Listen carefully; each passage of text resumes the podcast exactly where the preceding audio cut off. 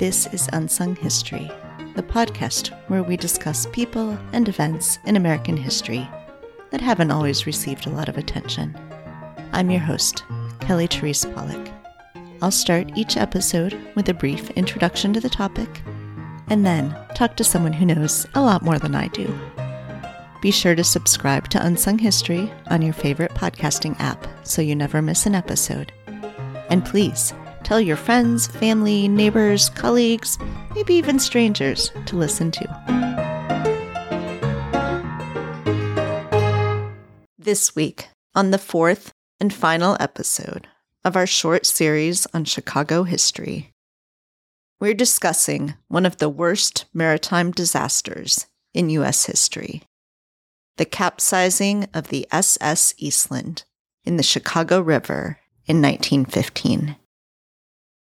July 24th, 1915, was the date of the annual company picnic for employees of the Hawthorne Works, a massive factory complex that was part of the Western Electric Company, located in Cicero, Illinois, a western suburb of Chicago. By 1915, the annual picnic had grown so popular that the company chartered five ships to take over 7,000 passengers from Chicago to Washington Park on the shores of Michigan City, Indiana. For what was planned as a full day of food, swimming, baseball, bowling, dancing, and even a roller coaster. A ticket for the 34 nautical mile trip was $1 for an adult, the equivalent of about $30 today. Early on the morning of Saturday, July 24th, around 5,000 Western Electric employees and their families began to gather near the Clark Street Bridge on the Chicago River. The SS Eastland was first in line to depart since it had run late the previous year, despite its moniker as the Speed Queen of the Great Lakes. The eager passengers, dressed in their Sunday best, started to board the Eastland around 6:30 in the morning to prepare for the planned 7:30 departure. The Eastland had a reputation as a tippy ship.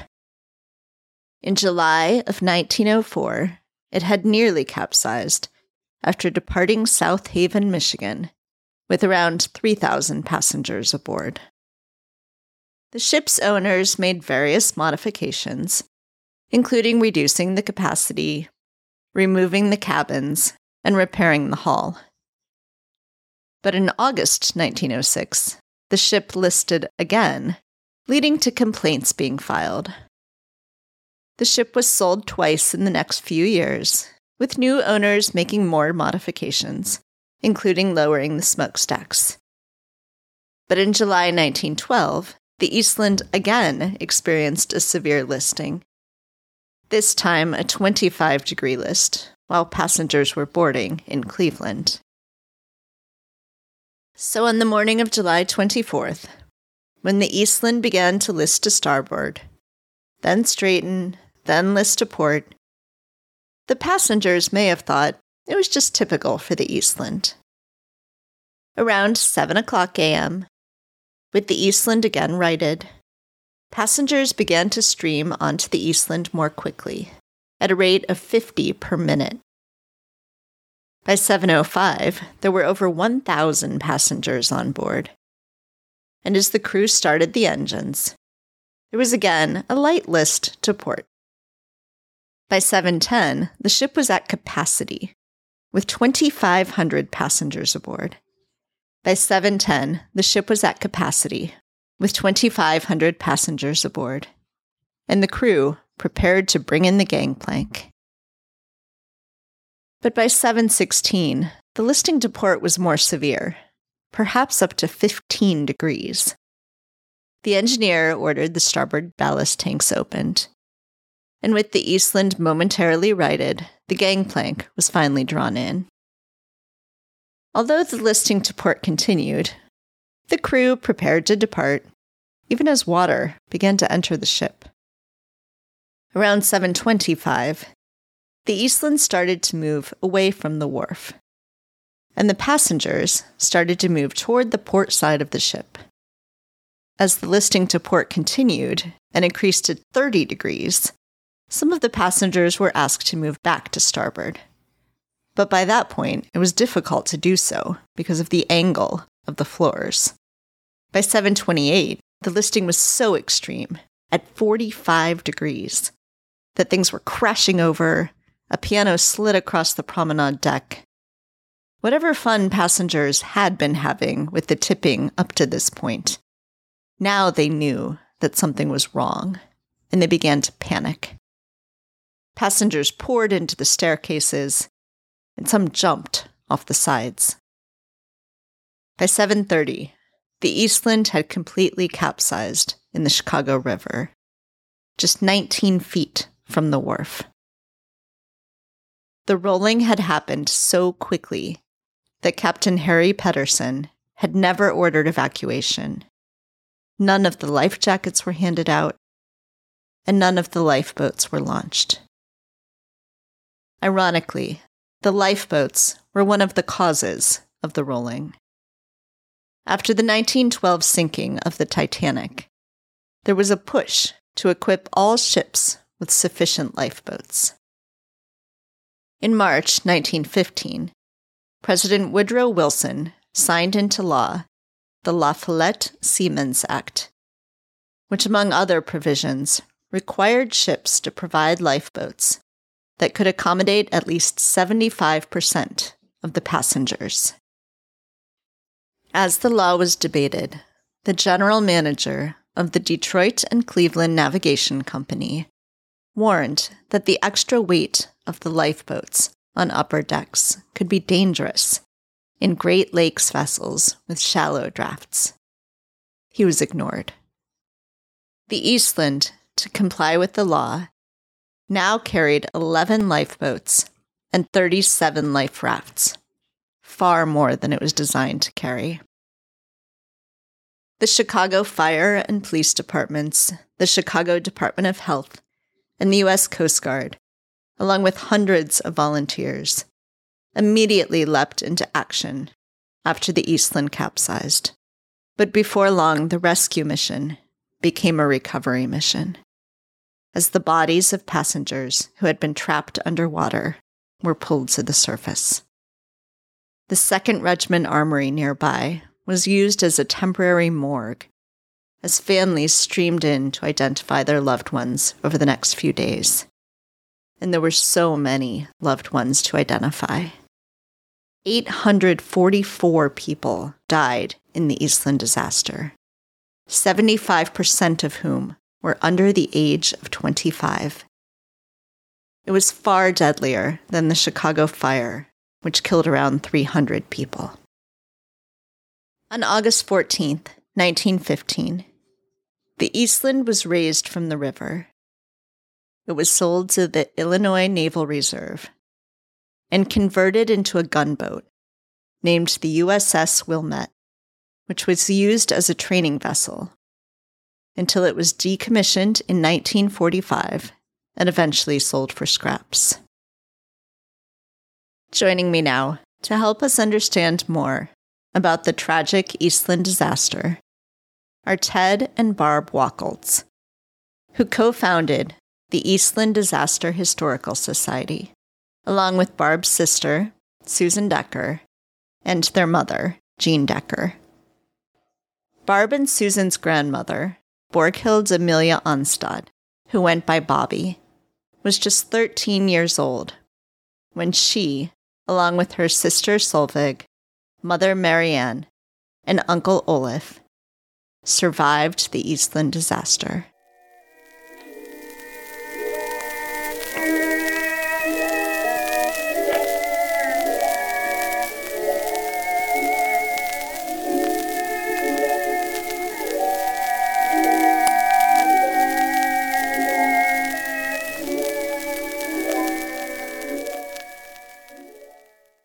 Hi, Barb. Hi, Ted. Thanks so much for joining me today. Hi, Kelly. Hi, Kelly. Thanks for having us. Yes. So I am always excited to learn about Chicago history. And this is a piece of Chicago history that I just discovered a couple of years ago and was amazed by.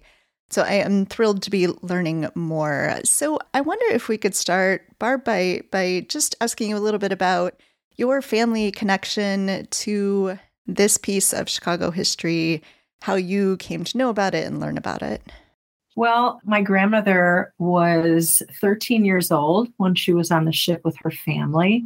Um, her little sister was nine, and they were with their mother and their mother's brother who worked for Western Electric. So, when I was a, a young girl, along with my sister, my grandmother, who was always just so bubbly and just so up all the time, she always told these wonderful stories about when she was a young girl and, you know, we loved listening to all of her stories. And we do especially remember when we were young, she told us about this big ship that she was on when she was a young girl. And so, as young girls ourselves, we were very fascinated with that. And of course, she refrained from all of the gory details that uh, she witnessed as a young girl. It was incredibly traumatic. But she did tell us about how she had to tread water. She was in between decks and was there with her family for many hours and they they clung on to things and Uncle Olaf was trying to save other people all the while making sure that my grandma and her little family were were safe. But I remember my grandma as a very young girl learned how to swim. And there's so many people way back when, you know, they didn't take swimming lessons at the YMCA like we all did and like our kids do. But anyway, she learned how to swim on uh, a summer vacation with family friends. And she always told my sister and I, you know, how important it is to know how to swim. Because again, when she was a young girl, she had to tread water, she had to try and do what she could. Anyway, so she helped to teach us how to swim up in uh, Lake Geneva, Wisconsin, when we were we would summer up there. And and my own father, her son, uh, was a wonderful swimmer. So anyway, again, my sister Sue and I grew up hearing these stories about the Eastland, and we always loved when she would tell us that story. And she remembered in later years, we always said, Nana, tell us again about when you were on that big ship, you know. So that you know, in a nutshell, that's how I know about it. And as I went to school in later years, I never heard about it in history class. They never talked about it. And uh, so I knew about it because of my family. Ted, I know that you have done more of the looking into the, the history and, and what happened. Can you talk some about the kinds of sources beyond just, you know, the, the family story, the the way we know about what happened? What sorts of things we still have to go look at and, and can read about so that, that we can reconstruct what happened. Sure. So, our most authoritative resource is the work that Professor George Hilton did back in the, well, he published his book in 1995, Eastland Legacy of the Titanic. Uh, but that was after 20 years of research uh, by himself and, uh, and a crew of grad students that he had and it's really a marvelous work. It's it's really a, a full, you know, 36 volume encyclopedia condensed down into to one uh, book. Uh, and what's really fascinating about it is he did all this research well before the advent of the internet. Uh, but his his work by far and away is is authoritative as far as uh, the amount of digging that he did through all the various archives uh, so that's that's clearly something that we rely on uh, regularly. But uh, we also fill in a lot of the blanks from our own research through various newspapers, various archives.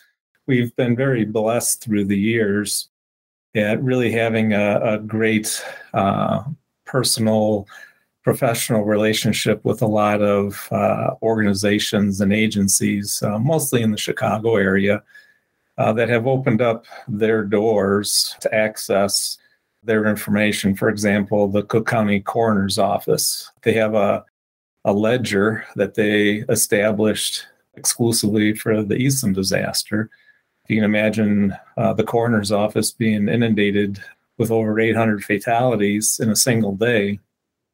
Uh, they wound up opening up a, a separate ledger to, to maintain the information for those victims. So they you know, this is back in the early 2000s, uh, probably 2000, 2001. They opened up their office, invited us down there. They made uh, full size copies of these large, oversized ledgers of all their information that they had captured uh, back in 1915.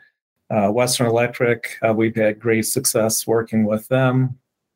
Uh, they've opened up their archives. One of their executives actually had quite a few documents and ledgers uh, that he had personally saved uh, when the Hawthorne Works facility out in Cicero closed down. He saved a lot of the, the records because he knew they were historic, um, and then he donated those to us. So that was a, a wealth of information too. And of course, we also have Red Cross records, which are fabulous as far as providing uh, firsthand, you know, information about uh, the victims and, and their families.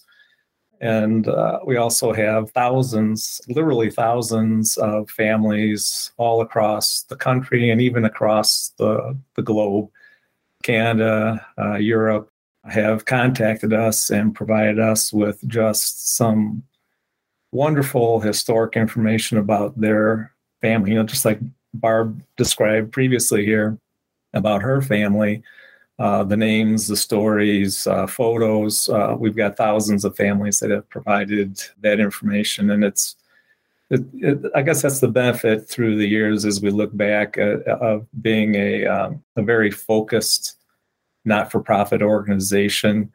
You know, there's lots of great uh, institutions that preserve and share history.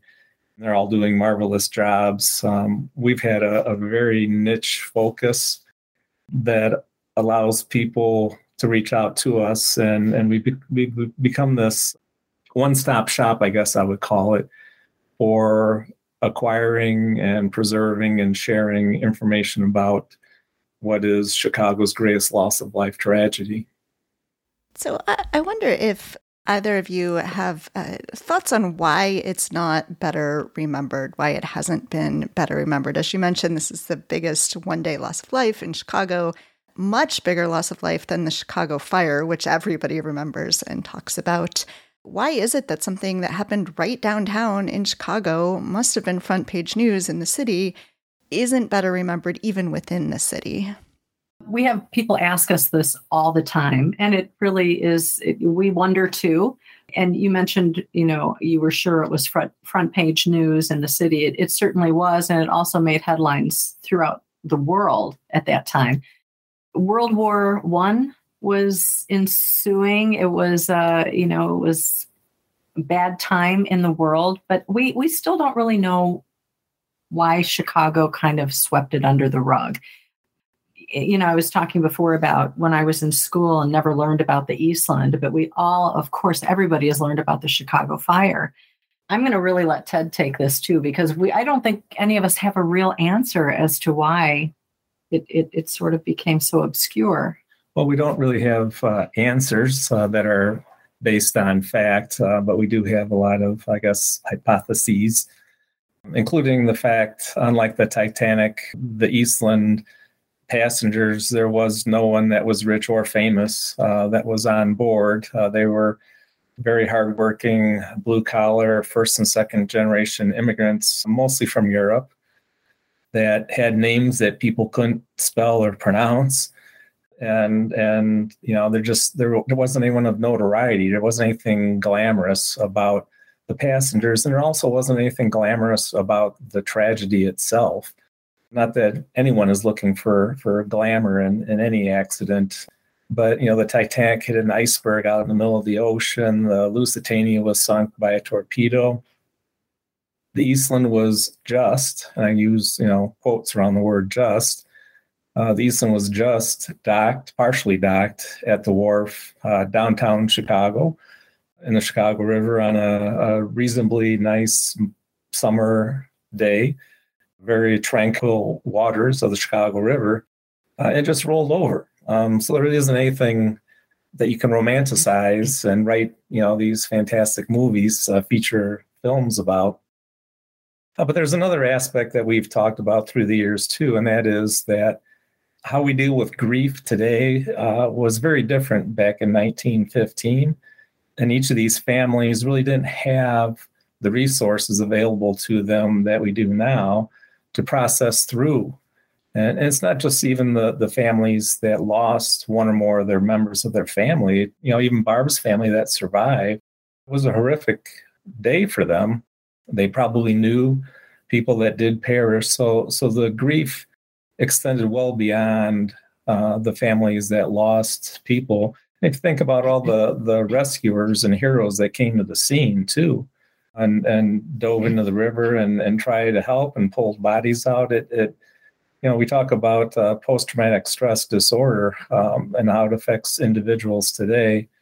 There were thousands of people that probably walked away from that day with some level of PTSD. Mm-hmm. Uh, and, it, and the other part of it too is the the tragedy kind of got stretched out through several days. That it happened in a matter of minutes, yet uh, they had to centralize operations for the morgue at one facility. Um, they moved over 800 bodies into this facility in, the, in a summer day that you know wasn't air conditioned, and so now you had thousands of people walking in and out, up and down rows of hundreds of bodies trying to identify one or more of their family members. So even if you were at home in the suburbs, like out in Cicero, and weren't actually involved in the tragedy itself, uh, chances are good you had to go to the this horrific uh, morgue situation and and um, you know walk through that and and you just think about the personal devastation and grief that that people came away with. Uh, so the widespread devastation, the widespread PTSD across an entire community is is probably a big part of what caused people to just bury the tragedy and and why would you want to talk about something like that afterward uh, so you know, there, there's a lot of these different things. Barb mentioned World War One and the the fact that there wasn't anyone rich, rich or famous. There's just a lot of different things that play into that.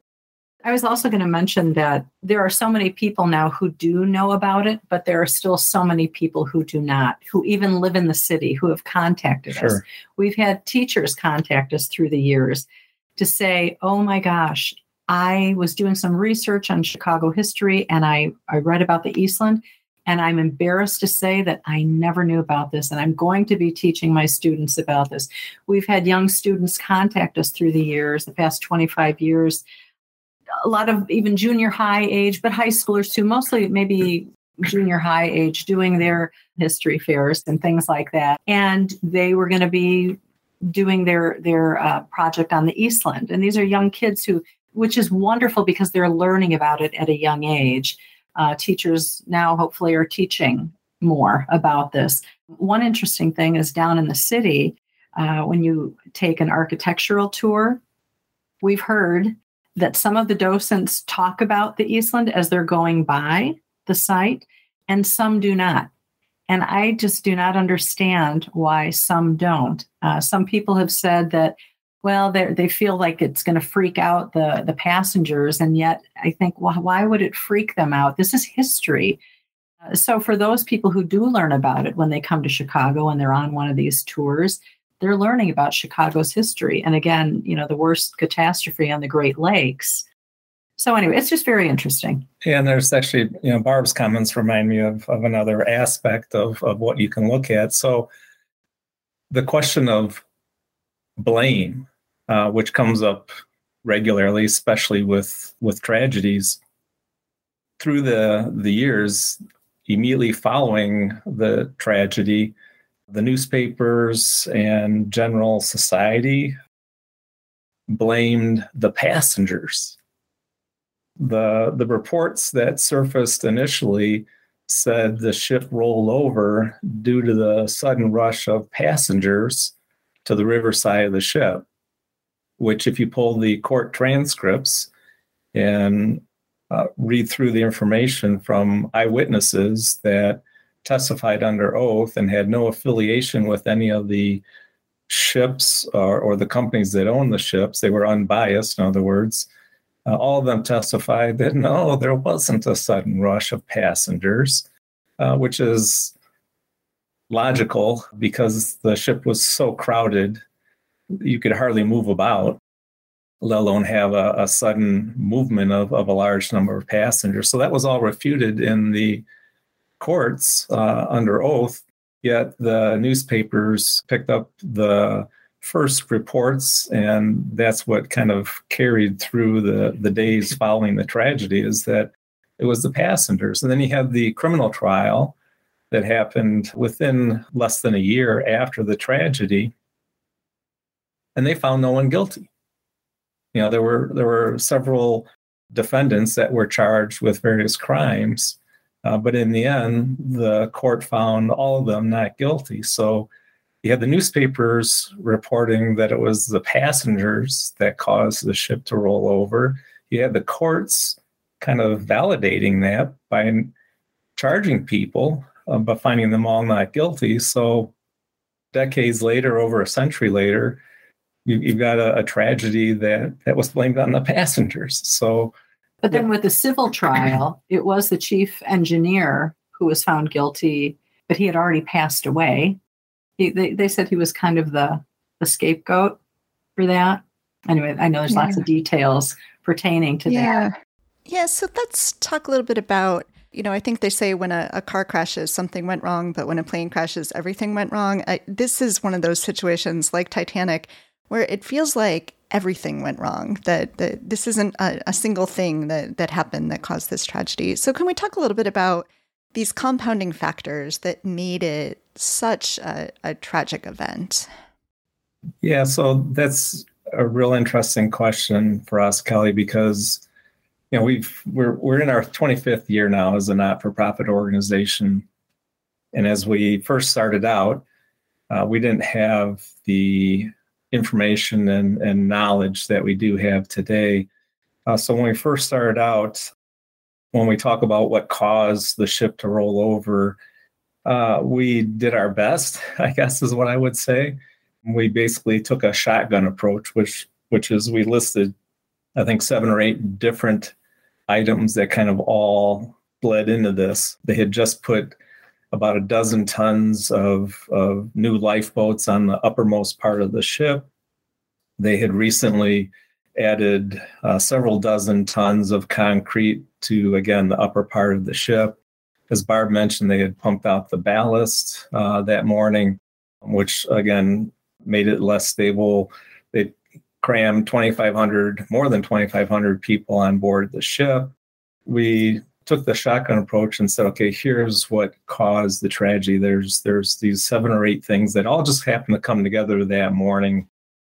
We've always said it wasn't a matter of if it would happen. It was always a matter of when, and it just happened to be that July 24th, 1915 is is when all those things kind of came together. So that was our our way of approaching the the cause of the tragedy. Uh, but through the years, uh, with the additional research that we've done, the additional information that we've acquired, and also we've worked uh, a fair amount with the United States Coast Guard, who has a lot more uh, nautical uh, maritime expertise uh, than we'll ever profess to have. So through the years, we've we've changed our approach now, and, and what we look at when we talk about the cause of the tragedy is that really it was a matter of the fact that uh, the ship was unstable and top heavy. It was not designed as it should have been, as it turns out, um, but most unfortunate for all the people that were involved in, in 1915. No one through the 12 years of service leading up to the tragedy, no one ever performed what is called a stability test for ships. Here you had a, a ship that was licensed to carry 2,500 passengers and not once in its 12 year history had anyone ever raised their their hand and said, "Hey, wait a minute, is this ship stable in the water or not?" Actually, I should I should retract that a little bit. There there were a few people, including a naval architect, in 1913 sent a letter to the government department that handled the uh, steamship inspections and said basically if you don't address the situation with the Eastland, it's going to roll over. Uh, so here you have a, a very credible source, uh, a naval architect that was well aware of the instability, uh, top heaviness with the Eastland, trying to you know you know raise draw some attention to it. Uh, but his memo, his words were uh, ignored basically. So anyway, to, to come back to what I was saying, we now really kind of point. It's not pointing a finger. It's it's trying to say here's what we believe to be the case. If the ship had been inspected at any point in time, uh, especially leading up to the days uh, preceding the tragedy, if the U.S. Coast Guard, an agency that now is responsible for all inspections on United States waters, if they were involved, they would have required an inspection when it was first launched and every single time that it had modifications made to it they they will not allow a, a ship on the water, whether it's the lakes, the oceans, uh, rivers. They will not license a vessel unless it has passed their rigorous inspection, which includes, most importantly, out of everything, a stability test. So in, in 1915 and, and all the years prior to that, uh, through all the different modifications that took an already unstable and top heavy ship and made it even more unstable and top heavy. Never once had anyone performed a, an, a stability test on it. So if you've got a ship that has stability built into it and has passed the inspection of the US Coast Guard, then all these other elements of the shotgun that I mentioned earlier, the fact that they put more lifeboats on it, the fact that they put concrete on it, the fact that they put 2,500 people on it, the fact that it had a very woefully inadequate ballast system, all of these other possibilities here. Bottom line, they ships should be able to stay upright even when those things happen if if the ship is stable and is licensed to be stable so i guess the short answer to that is we now talk about a basically a single concept, which is an unstable and top heavy ship. If the United States Coast Guard had been involved, the Eastland disaster would not have happened. And proof of that, by the way, is the fact that at least in the United States, there has not been a repeat incident uh, that that parallels the Eastland disaster. There has not been a, a ship that just rolled over. So that's you know testament to the the awesome work that the the U.S. Coast Guard is doing for the safety of the public for the last 100 plus years. And the ship was also known as a cranky ship. They called it cranky. Uh, it had a lot of close calls when it was out on the, the different lakes, you know, some where, you know, some people really thought, oh my gosh, is it going to, you know, tip over? Uh, thank goodness this didn't happen out on the lake that morning, you know, when it was on its when it would have been on its way to Michigan City, Indiana for that big picnic. I mean, can you imagine if that had happened? It would have sunk like the Titanic out uh, on Lake Michigan. But yeah, it was known as a cranky ship and had a lot of close calls. But again, no stability tests through all of that. I imagine that a lot of people who are familiar with Chicago might be having trouble picturing just how this could be so deadly. So, anyone who's been along the Chicago River, and there's a gorgeous like river walk there now where this is, it's not a very wide river at that point. It's not a very deep river at that point. And so it's really hard to sort of wrap your mind around okay, it tips over. Why couldn't everyone just get out? And so I, I wonder, Barb, if you could talk a little bit about your grandmother's experience, because I think that's instructive in helping people understand why people couldn't just get out of the ship.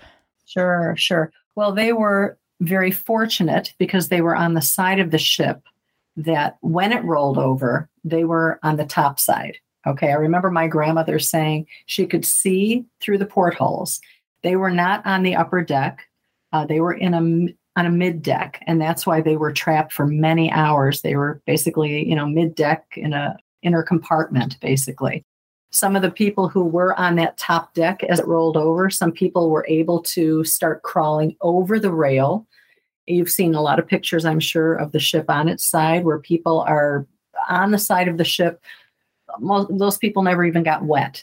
So my family again was fortunate enough that the the ship did not sink any uh, further into the river. You know, when you look at the pictures, you see it's it's half under, half above.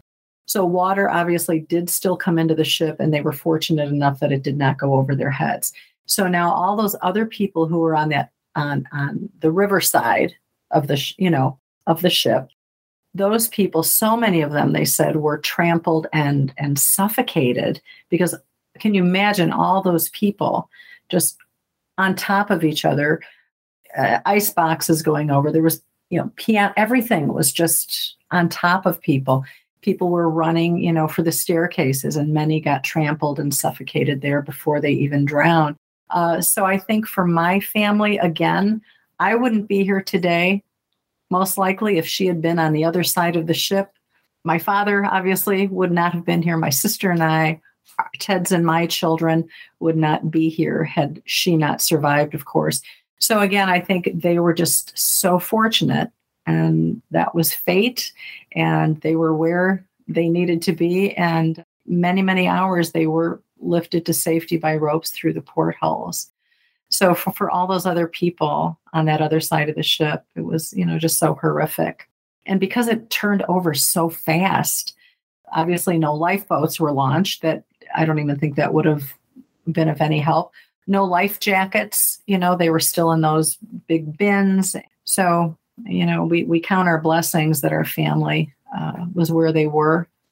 And we just add to, to Barb's comments, we only know of literally a handful of people from historic record from like the newspapers or from uh, a research or from the families only a handful of people that survived that were on the riverside of the ship.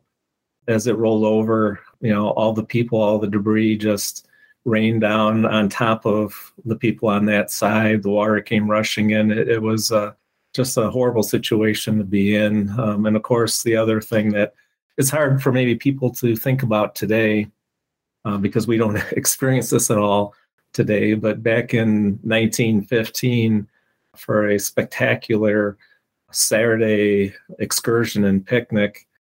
Everyone, women, uh, men, children, everyone was uh, dressed in their formal attire. The men had suits and ties on. Uh, the women had the, the petticoats, the long dresses, laced up boots.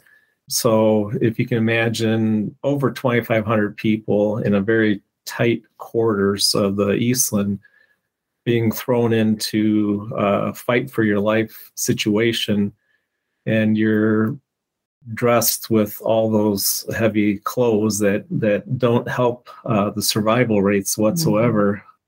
just would have been a, a horrible situation to find yourself in obviously can we talk a little bit about the, the heroes of that day? I know there were a, a, few people who were either seeing what had happened from the shore or people who were on the boat who, who were able to, to help out. Could you talk maybe about one or two of those stories uh, about the people that were really helpful? One of the people who uh, was a hero was my uncle Olaf, who was on the ship, and he was the employee of Western Electric.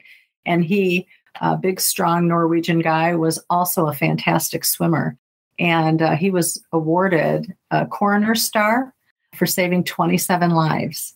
So it was amazing to think, and what my grandma said too is that while he was trying to help other people, he made sure that his little family was okay, holding on to things and so forth. But he was doing what he could right there in that area where they were uh, in between decks. So that is a, a, a very special thing to think that he saved so many lives in all of that chaos with his family. I guess the question is how much time do we have? Because uh, uh, there are so many different stories that that we could uh, jump into. The the one place to start though is a uh, a woman by the name of Anna Meinert, who uh, was part of the Eastland disaster. She survived. Um, but later she said, you know, there were a million heroes that day. I don't think anyone knows their names, which is you know, really, in a very few words, sums up uh, the situation. Most of the people that did help out that day, um, we may not know who was involved and, and what they did. Mm-hmm. Uh, the newspapers carried you know, quite a few accounts, maybe a dozen or more. Uh, we've heard from a lot of families through the years as well. And, and I hate to, to jump in and, and cite a few because you cite a few and then that means we're ignoring all the others, right? But the, the one that, for me at least, is just resonates with me as, as being something that I, I think I would be challenged myself to put myself in his shoes was uh, a young 18 uh, year old by the name of Reggie Bowles. Mm-hmm. Uh, he's he's well known throughout the history of the Eastland disaster because his story was captured. His family has been a big part of it through the last 25 years as well, and, and helping supplement what the newspapers carried. Um, but he was a young young man that had no involvement with Western Electric, no involvement with the excursion or picnic, uh, but he was a fantastic swimmer. He became known as the human frog uh, after this uh, situation, but he was outside of, on the outskirts of Chicago, heard about what had happened. And because he knew that he could get into the river and, and help because of his expertise in, in swimming, he drove down to scooter. Yeah, drove down on his on his motorbike on his scooter down to the wharf and proceeded to jump into the river multiple times repeatedly. And, and it's just a scene that I can't imagine. He wasn't a paid diver. Uh, as you look at photos from the Eastland disaster, you'll see the hard helmet uh, divers in many of the photos. They were the professionals that were brought in to help recover the, the victims. But Reggie basically took most of his clothes off and just started jumping in as, as a complete volunteer. And, and you've got this ship that's about the length of a football field that's on its side in the filthy, pitch black Chicago River, boxes, debris, bodies everywhere scattered throughout a, a ship. You have no idea as you're jumping in and going into the, the bowels of the ship where you are. You don't have flashlights, you don't have a mask but he did this repeatedly, dozens of times, hoping to find someone that he could uh, save. But in the end, it was uh, more a, a, recovery operation, uh, pulling victims' bodies from from the ship. But just the the fact that someone would do that, jumping in the river alone, even today, now that it's been cleaned up, that would be difficult to do because it's a life or death situation you're putting yourself into. Uh, but back then, with the condition of the river and the fact that he wasn't just jumping in the river, he was going into the the hull of the Eastland, the overturned Eastland. It, it's just a scene that's hard to, to wrap your head around.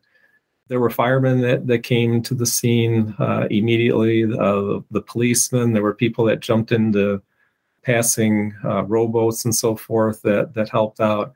And um, I, like I said, I, I know there's there literally are thousands of, of people that did help out that day.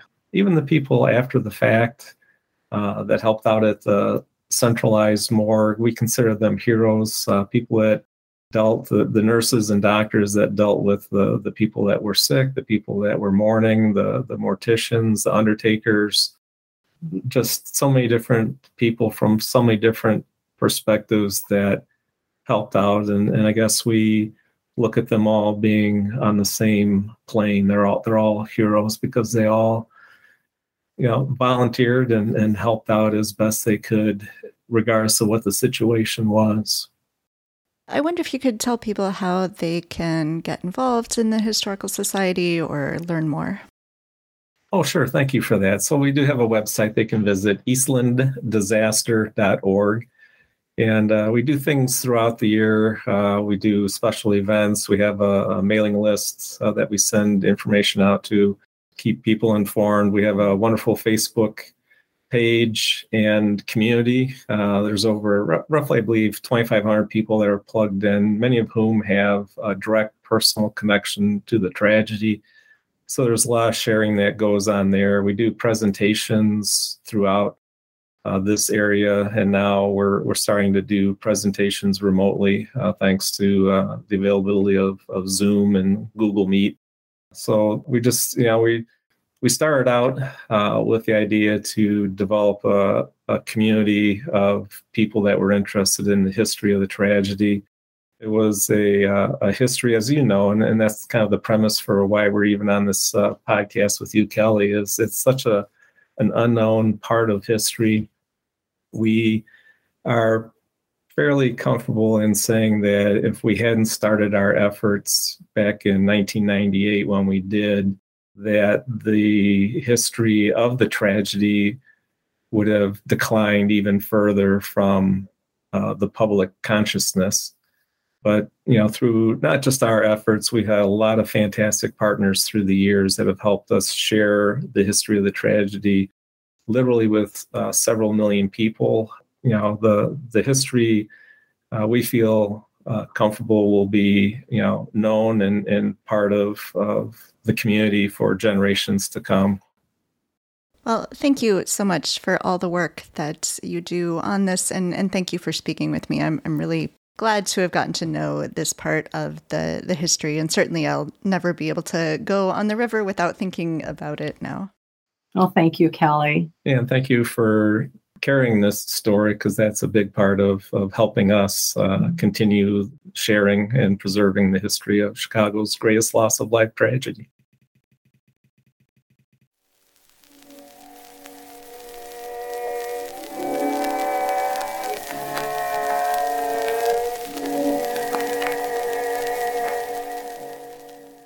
Thanks for listening to Unsung History. Please subscribe to Unsung History on your favorite podcasting app you can find the sources used for this episode in a full episode transcript at unsunghistorypodcast.com. To the best of our knowledge, all audio and images used by Unsung History are in the public domain or are used with permission. You can find us on Twitter or Instagram at unsung underscore underscore history or on Facebook at Unsung History Podcast. To contact us with questions, corrections, praise, or episode suggestions, please email kelly at unsunghistorypodcast.com. If you enjoyed this podcast, Please rate, review, and tell everyone you know. Bye! MSW